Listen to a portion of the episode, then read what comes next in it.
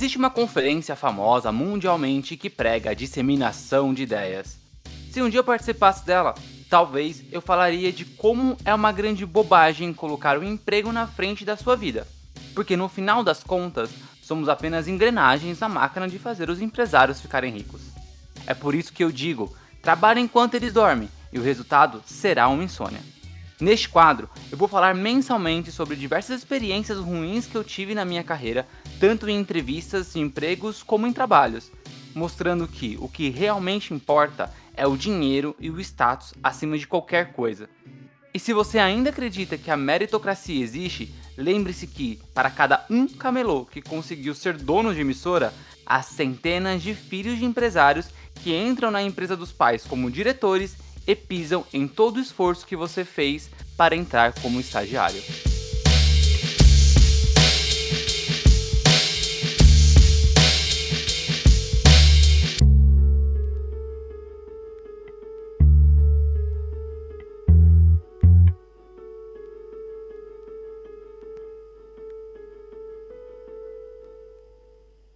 Divergência Criativa apresenta TED. Trabalhe enquanto eles dormem. Apresentação: Tico Pedrosa. Episódio de hoje: O logo em degradê.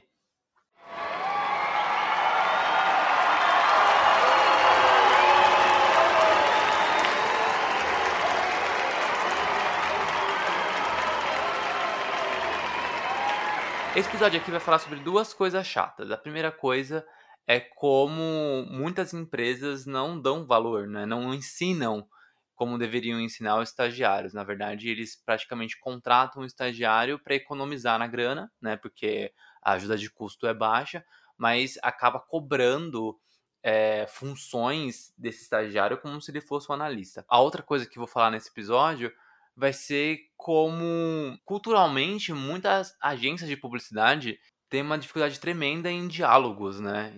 Ainda mais com estagiários, né?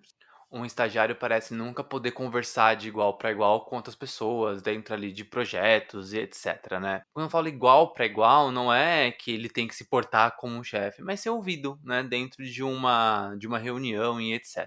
Quando eu fui estagiário pela primeira vez, né, eu trabalhava numa agência de publicidade, eu estava na parte de atendimento e eu ficava alocado num cliente a, a ideia de ficar alocado no cliente é justamente para eu conseguir é, passar as informações para a agência mais rápido, de pedidos, de solicitações, de jobs, etc. Só que mesmo sendo contratado com esse intuito, eu não era ouvido. Quando eu passava as informações, eu sempre. Não era questão nem de ser questionado, né? Era realmente de ser completamente ignorado. E teve uma vez que um dos pedidos que esse cliente fez para a agência era de criar um logotipo é para um projeto interno e esse logotipo ele tinha duas estrelas, né? O cliente pediu como referência uma estrela mais trabalhada, com, com detalhes que pareciam que ela era ali tridimensional, né? Para quem olhasse. Então era só tem uma, tinha uma sombra interna, tinha é, incidência de luz. E dentro da agência, os criativos batiam o pé, dizendo que um logotipo com um degradê não podia ser feito. Eu acho engraçado esse tipo de discussões dentro de agência de publicidade. Primeiro porque a agência sempre leva um, um beabá de o que tem que fazer, o que pode fazer, o que não pode fazer. Aí daqui a pouco grandes empresas é, jogam fora esse beabá e criam tendências e aí, sei lá, a agência só segue novos beabás, né? Parece que os criativos nunca são criativos de verdade, sim, fica seguindo o que está estabelecido em livros. Esse exemplo de um degradê, por exemplo, eu mesmo, quando estudei, sempre ouvi falar que um logotipo degradê não podia ser feito. Anos depois que eu concluí a faculdade e também de ouvir essas balelas dentro de agência de publicidade, o Instagram lança um logo em degradê. Então, né, quem tá aí para falar o que não pode, o que pode ser feito. Mas bom, é, nessa época essa agência falou que não podia fazer, não podia fazer, que tinha que ser chapado, e todas as vezes que eles enviavam um, um, uma ideia de logo para esse cliente, o cliente retornava dizendo: não, ele está muito simples. Não, não queremos flat, não queremos chapado. A gente quer o, o, logo com, com forma, a gente quer o logo que pareça que tem ali um preenchimento, parece que ele tá 3D. Não precisa necessariamente ser 3D. Dentro do Photoshop, só colocando uma sombra interna, incidência de luz, já estava suficiente. Mas a agência não quis fazer isso. Bom, eu colhia é, referências e levava para a agência. Uma, uma segunda coisa que a agência faz também, que é muito chato, e até hoje eu tenho esse tipo de problema com as agências que eu trabalho, é uma necessidade enorme de, antes de fazer uma alteração que o cliente acaba pedindo, vem com uma defesa gigantesca dizendo do porquê que fez o assado, blá blá blá blá blá blá. Entendo que essa defesa ela pode ser feita na primeira vez para tentar convencer o cliente ou até explicar suas ideias. Mas eu acho que depois de um tempo, se ficar muito batendo de frente, é um desgaste para os dois. Então, ah, se é fácil, por que não fazer, né? Responsabilidade do cliente. Isso não estava acontecendo. E aí, para tentar encurtar esse tempo, né? É, o cliente havia me pedido para eu fazer o logo. Eu estava alocado, né? Bom, eu era estagiário, então eu não sabia super mexer com as ferramentas, mas eu criei o logo, né? Usando ali um pouquinho de conhecimento que eu tinha com Photoshop. Fiz o logo, eles gostaram e passaram a usar o logo internamente, né? Quando a agência ficou sabendo que eu fiz o logo, né? Porque a gente teve que cancelar esse job que estava com eles, o grande feedback barra crítica que eu tive no momento, né? Foi que eu não deveria ter feito. E aí eu questionei, né? Ah, eu tinha pedido várias alterações e vocês falaram que não era possível, que não dava para fazer. E passava as referências e não era possível, não dava para fazer. E aí eu fiz o logo por conta a minha chefe direta, que era ali o atendimento responsável pela conta, me chamou de lado e falou que eu não era um publicitário, né? Não, você não trabalha com publicidade, você não, não faz, não, não é publicitário. É, você serve para trabalhar em gráfica, para ficar fazendo layout ruim. Era o meu primeiro trabalho dentro da área de comunicação. E foi muito ruim ter ouvido isso, sabe? Eu entendo toda, toda a problemática, né, de eu ter passado ali sobre, é, sobre a, algumas vontades da agência, que era não fazer o logo como o cliente queria, e mesmo depois de ter passado todas as referências, eles continuaram falando que não podia fazer, que não ficava bom, que não ia ficar legal. Né, que logotipo não tinha esse tipo de detalhes como luz e sombra, né? Ele precisava ser flat, ele precisava ser chapado. Quando eu fiz esse, esse job justamente para aliviar logo essa discussão entre os dois e para colocar, né, tirar logo isso da frente, esse tipo de feedback, ainda mais de alguém que está acima, é extremamente frustrante, né? Ainda mais falar assim, é, ah, você não serve para trabalhar em, em, agência, em agência de publicidade, você só serve para ficar fazendo um layout ruim em gráfica. Bom, primeiro que o pessoal já estava diminuindo né, os profissionais que trabalham diretamente em gráfica. Esse já era um ponto, né? Mas o segundo ponto é que esse tipo de crítica foi completamente pejorativo, né?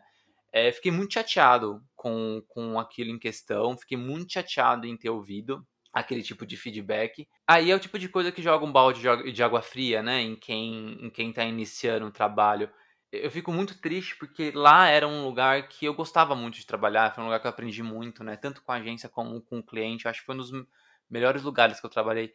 Mas é, era triste ver a, esse, esse, tipo de comportamento, né? Eu trabalhava com muitas pessoas bem mais velhas do que eu, né? Era uma agência que ela vinha de um de uma dinâmica é, ainda pré-digital, né? Ela, ela trabalhava diretamente com anúncios de jornais, depois ela foi readaptando, mas os funcionários foram ficando. Então tinha pessoas muito mais velhas do que geralmente tinha em agências no, no mercado. Era muito chato, né, ter esse tipo de, de resposta. O bom desse acontecimento é que, querendo ou não, o logo ainda ficou sendo utilizado em vários materiais dentro da empresa, né? Fizeram caderno, fizeram é, calendário, e várias ações ali de comunicação interna. Então foi muito legal ver esse logo circulando, né? É, tem ainda uma história é, bem parecida com essa do logo nesse mesmo local onde eu trabalhei, que foi quando o cliente recebeu um calhau. É, o calhau é um espaço que sobra de anúncios dentro de revistas, televisão e etc, né? Esses, essas sobras de espaço chamam de calhau. E aí a, o cliente tinha conseguido um calhau na revista Forbes. E aí pediram para eu montar um, um, anúncio bem rapidinho, escrever o texto do anúncio, montar o anúncio e enviar com a arte pré-pronta para a agência, só para a agência finalizar, né, e tudo mais.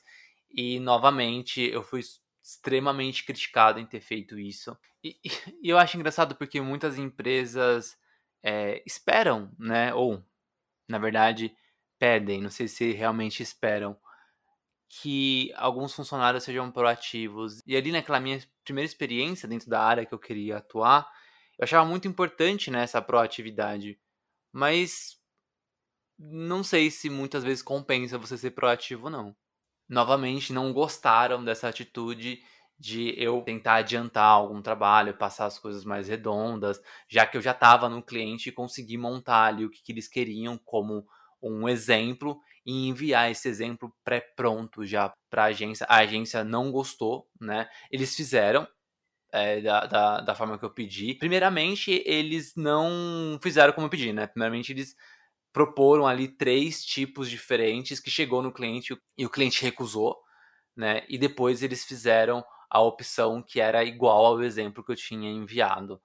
É, fico muito triste dessas coisas terem acontecido. Ah, esse anúncio saiu, ele foi publicado na, na revista Forbes lá naquele ano.